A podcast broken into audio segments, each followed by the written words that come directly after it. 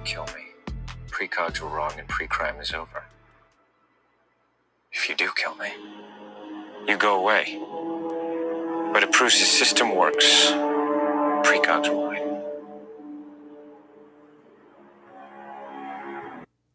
What's going on, everybody? Welcome back to Matt Goes to the Movies. I am your host, and what you were just listening to is a clip from the movie Minority Report, which I will be recapping in this episode. Now, this is part of my Tom Cruise marathon, which includes Minority Report, Last Samurai, Oblivion, and the original Top Gun huge fan of Tom Cruise and was really excited to record these episodes and get these out this movie minority report is really one of my like sleeper favorites. I enjoy this movie a lot really enjoyed rewatching it getting you know a little bit more detail and for familiarity with this ep- uh, with this movie to record this episode it has been quite some time since i had seen it so really excited to get started here and that's what we're to do we're to jump right in to the teaser trailer portion here, spoiler free portion of this review. And Minority Report is a film starring Tom Cruise, as I've said a little bit earlier, directed by Steven Spielberg.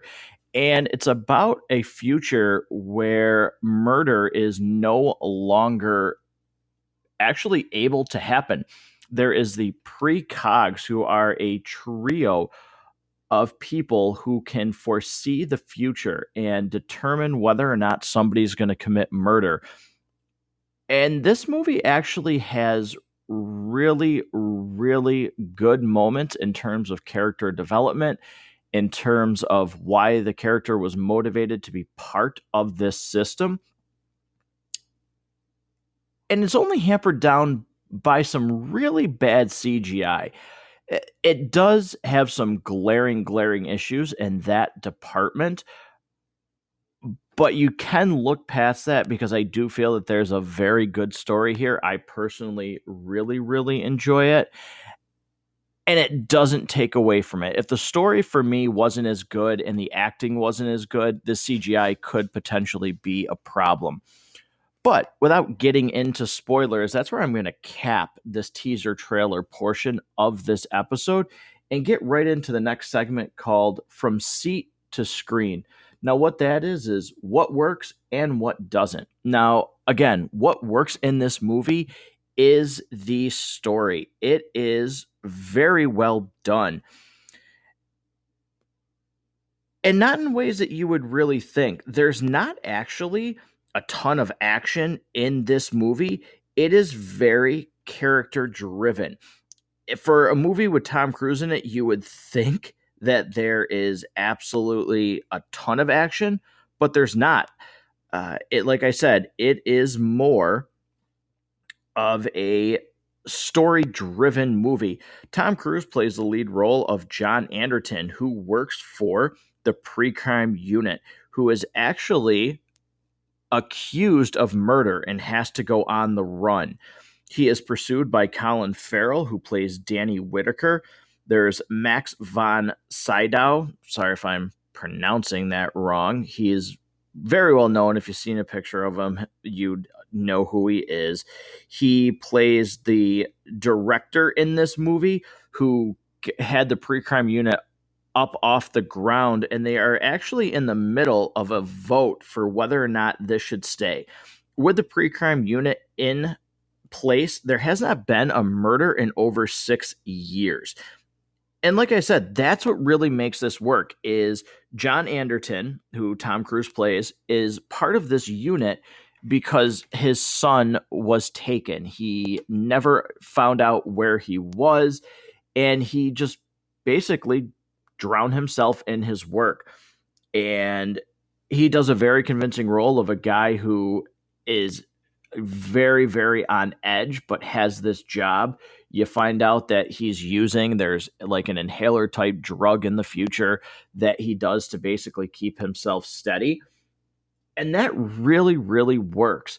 There's some really great drama scenes where he actually thinks he confronts his son's kidnapper which is very well done. There's a scene where he gets to have a conversation with his ex wife, who they weren't able to stay together after the events of losing their son.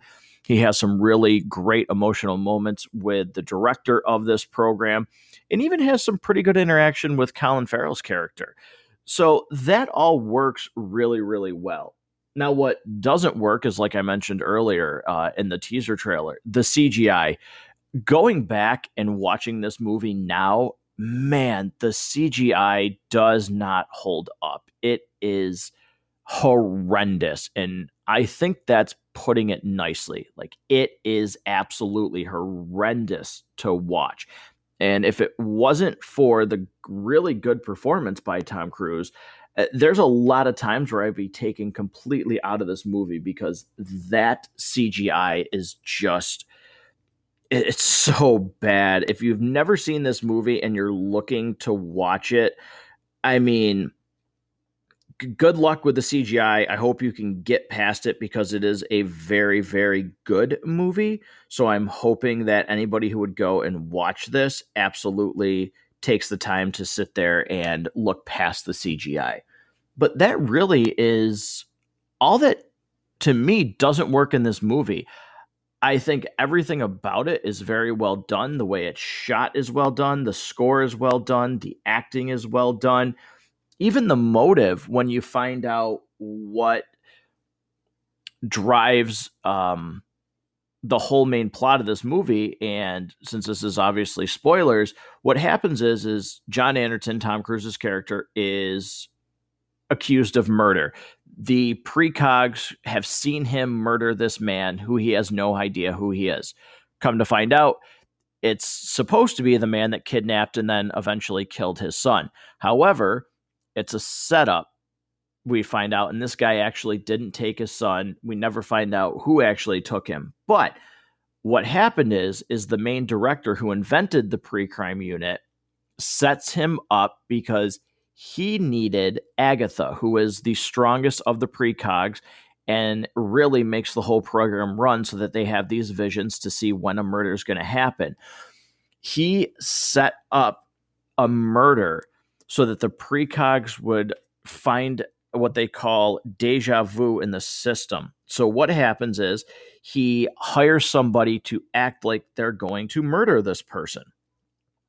The precogs see it he's they save this woman and the guy's taken away but right as they're taking him away he comes in and kills the woman in the exact same way that he had set up this fall guy to actually kill this woman so that he can take her daughter Agatha.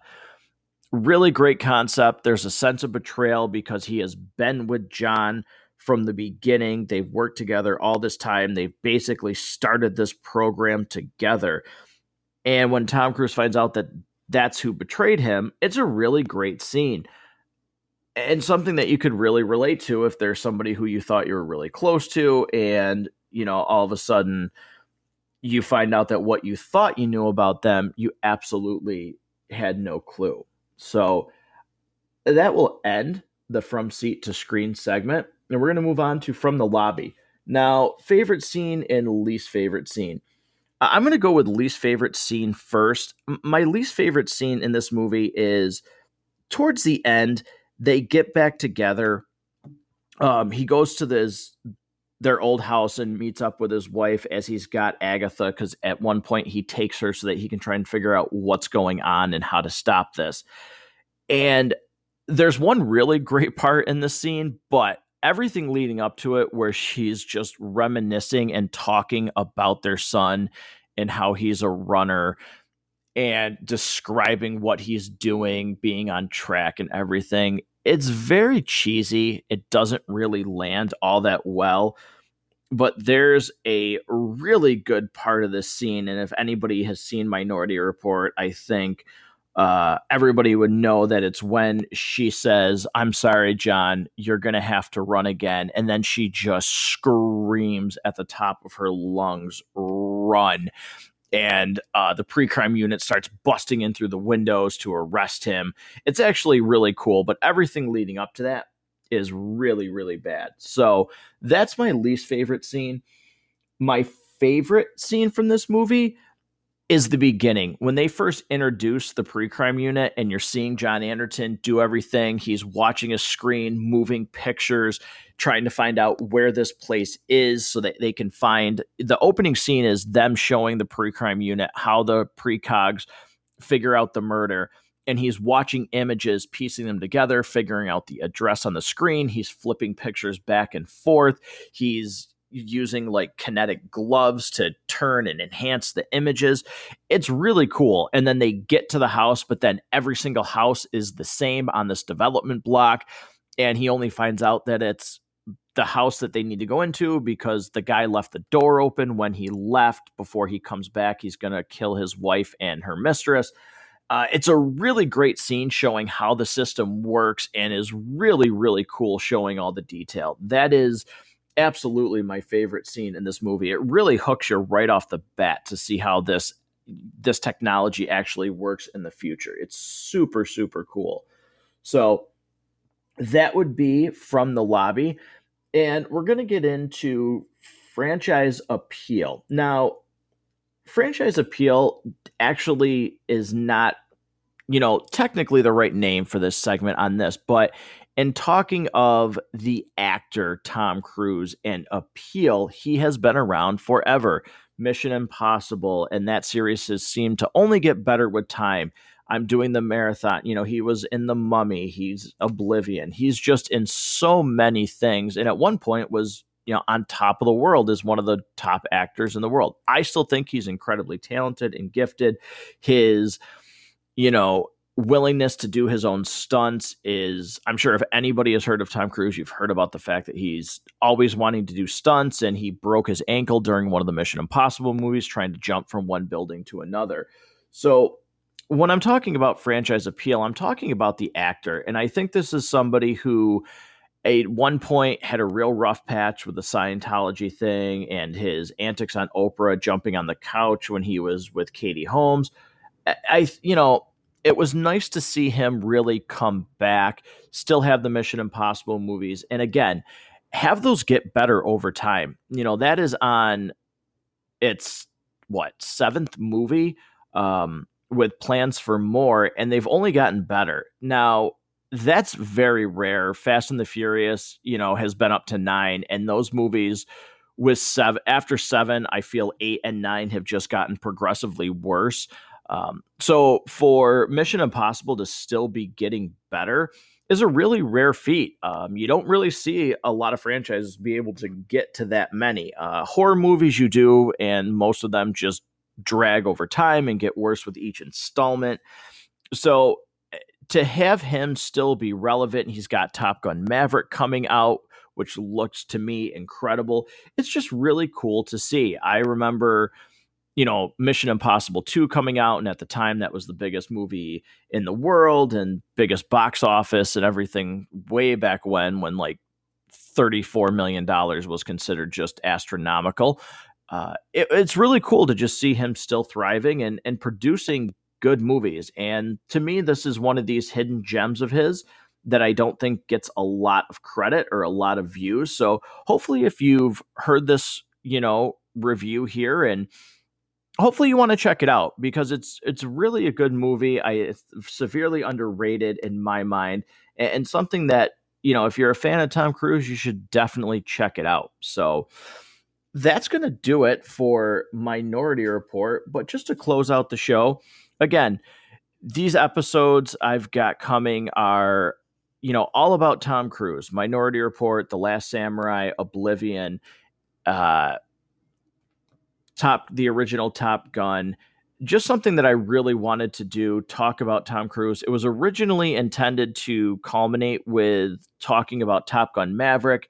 With the delay, that's not going to happen, but I still wanted to produce these episodes and, you know, talk about these movies as I'm a big fan of his. And before I close out, I do want to say shout out to the basement binge and Harrison. He's always super kind and always plugs the show. he has been on numerous episodes. We've done the Disney Plus series together. We've done uh, for the Marvel shows. We've done Bumblebee, Prometheus. I've been on his show. We recently did uh, both Teenage Mutant Ninja Turtles movies, uh, the Michael Bay ones. We did those, which were a lot of fun. We did a Fast and Furious, all nine movies, which was a blast to do that.